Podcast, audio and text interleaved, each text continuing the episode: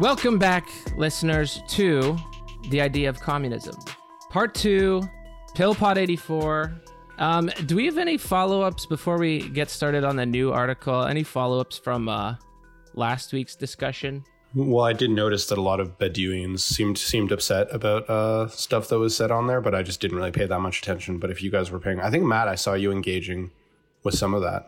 Yeah, I, I had a long uh, discussion with um, one of Badiou's stands online, who was actually a very interesting guy. So we agreed on some points and disagreed on others. But the kind of point that we came down on is that what's the most important takeaway from his theory politically uh, is his reformulation of a philosophy of history according to his new conception of materialist ontology, uh, particularly the kind of anti-teleological dimensions to the philosophy of history that he puts forward, which is the main point of the article right. that we read today. So well, there's a main, there's mm-hmm. a reason they put Badiou first, probably because he is very, very narrowly speaking of the idea of communism, and I know you kind of dismissed that and saying we don't need to only have ideas, but if you're doing philosophy, it makes wait, sense. I thought you were wait, whoa, whoa, whoa, I thought you were the one who I thought you were the one who hated ideas. Yeah, that's confusing. I mean, if anything, I continuously say that these things are important.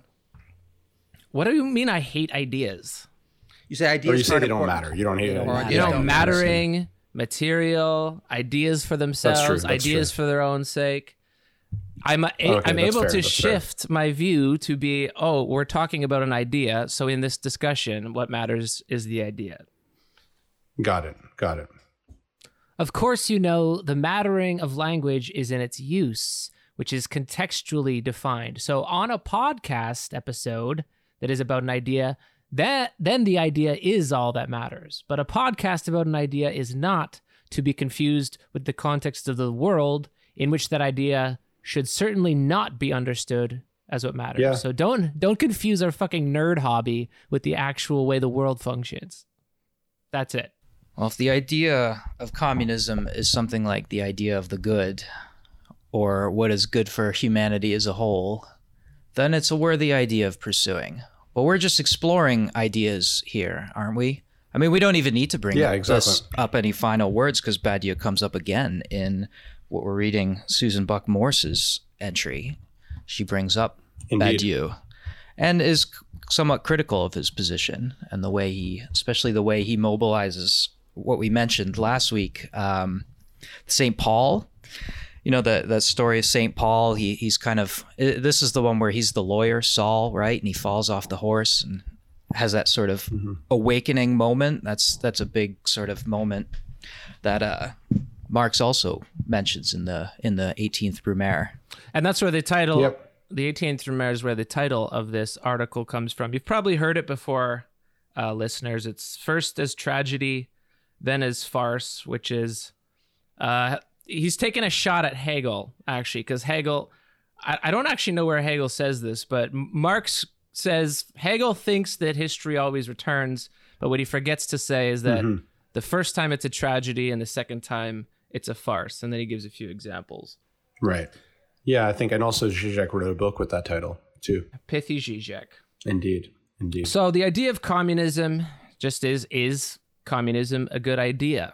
And the mattering part of it, Victor, is it doesn't mean we can do it. It doesn't mean that we can wake up in the morning and do communism. It just means is right. it an answer to a question should the world be like this instead of that? Would it be good, even capital G, would it be good if the world were this way instead of that way? That's the the philosophical yeah, question. To be fair, the, the I think the the Pillesian view of ideas is really more something like ideas have no or very limited like causal influence in the material world. Uh, maybe you'll disagree with that, but that's kind of how I take it. I think I think as being reactionary to people who think ideas only matter and having the right take is the only thing that matters. That's where ideas don't matter right, or, came from originally. I mean, right, don't don't right. think of an idea as a light bulb going off in somebody's brain like a kind of Thomas Edison version of what an idea is. We're talking about yeah, yeah. collectivity here, not individual ideas in or the good brains. The good. yeah, yeah, I mean the good has to be something that we collectively construct too. It's not an idea that any one of us sort of has and tries to convince everyone else is correct. Because it's supposed to be the yeah, good exactly. for all. And it's not ahistorical, but it's also not reducible to history. There's somewhere, that's why Badiou has these three different aspects to what an idea is. Part of it's historical, but part of it is ahistorical. So there are a bunch of targets in this article by Susan Buck Morss, who I've never read before. Um, but Marx is a target. He gets shot at. Uh, Badiou, Zizek, Agamben. And the main question posed is who owns the Times? Who owns mm-hmm. the time today? So this is how she starts off a little bit philosophically. What is what is history and who owns it? And particularly that the idea of communism remains today Eurocentric. Um, and a way to make the times more universal, which is kind of the point of, of Marxism, would be to pay attention to particularities and specifically for her, the radical the radical origin of religion, interestingly. And the two examples she brings mm-hmm. up are Islam and she brings up but does not discuss uh, liberation theology in Latin America, which would be Catholic. But her focus is we can have a more universal idea of communism by incorporating uh, the idea of these two Islamic thinkers that she brings up. Or at least we need we need this universal moment in our theorizing. In our uh, like theory needs to be practical. It needs to have a it needs to have a kind of outlet to practice. And one thing, and another thing is that the moment of practicing theory needs to have a universal moment. So we can't have theories that just reduce everything to particularities or relativizes or you know like what Walter Benjamin describes as historicism having no theory just being sort of additive this and then this and then this we need a kind of it's this difficult idea where we need this position of universal subjectivity so we can have this moment of universality but there's a this is part of what the argument against say Badiou that she brings up here is, is how to go about this in the sort of right way, a way that'll be progressive, a way that won't, like you were saying, you know, claim ownership of time for any specific group. Because in a way, when you're coming forward with your issues as a class or a group, they need to also be for the universal good. They need to be they mm-hmm. need to mm-hmm. go beyond your self-interests, but they need to align with your self-interests as well. So there's this sort of balancing of these kind of paradoxical moments in this universal struggle that needs to we need to get a grasp of it in order to clarify the idea of communism in a certain way. And a, a short, pithy way to say this would be how do we get Muslim women into the idea of communism instead of, you know, European white men. Yep. Being the owners of the Times. That's like a, the the quick way to say it.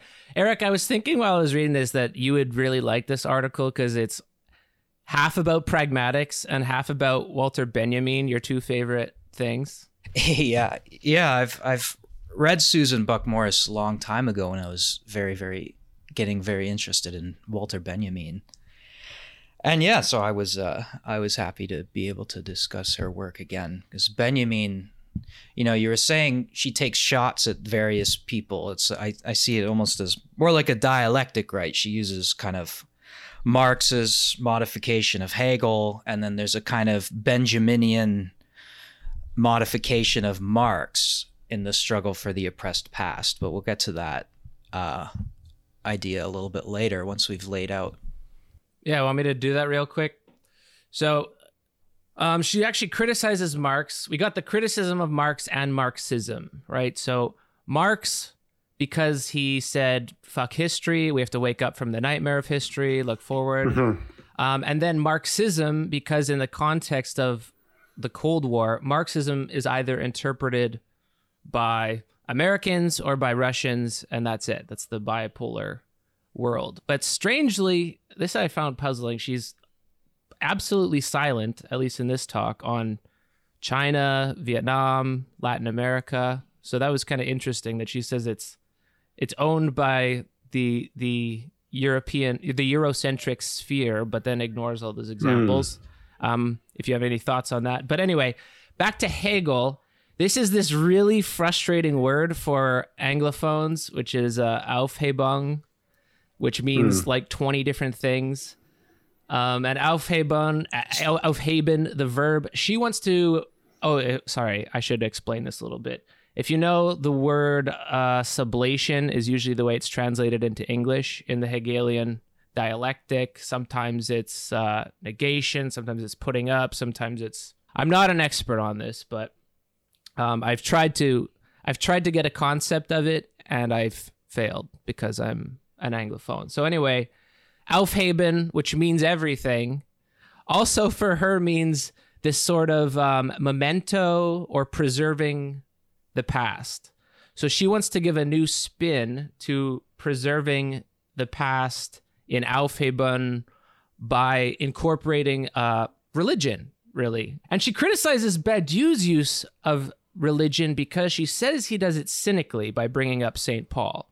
Well, wait, wait a second. What is what is Aufhebung usually like? What's the typical explanation though? I feel like we should just at least get that rather than just saying it. It means everything. yeah, yeah, you're right.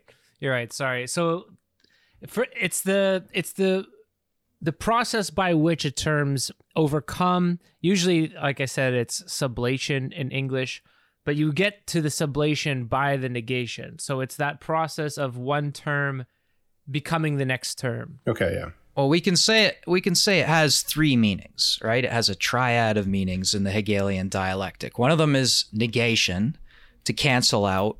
One of them is here she says supersession, but I was like overcoming. So it's a canceling mm-hmm. out one meaning, overcoming a second meaning, and third meaning is preserving, right? So yeah. when we translate it as synthesis, we get into problems of reconciling oppositions, which is you know kind of a simplistic way of understanding it. it has to have yeah. these three sorts yeah. of meanings: cancel, overcome, and preserve. So, and there's a sort of, you know, emphasis on one or other of those, and she highlights Benjamin's emphasis on the third meaning, the idea of preserving, or Benjamin talks about rescuing the past, right? Uh, yeah, and so you can see there the problem for her is that Marx remembers the overcoming part but forgets about the preserving part. Yeah, or that Benjamin modifies Marx's sort of gesture towards Aufheben in the Arcades project and in the theses on history.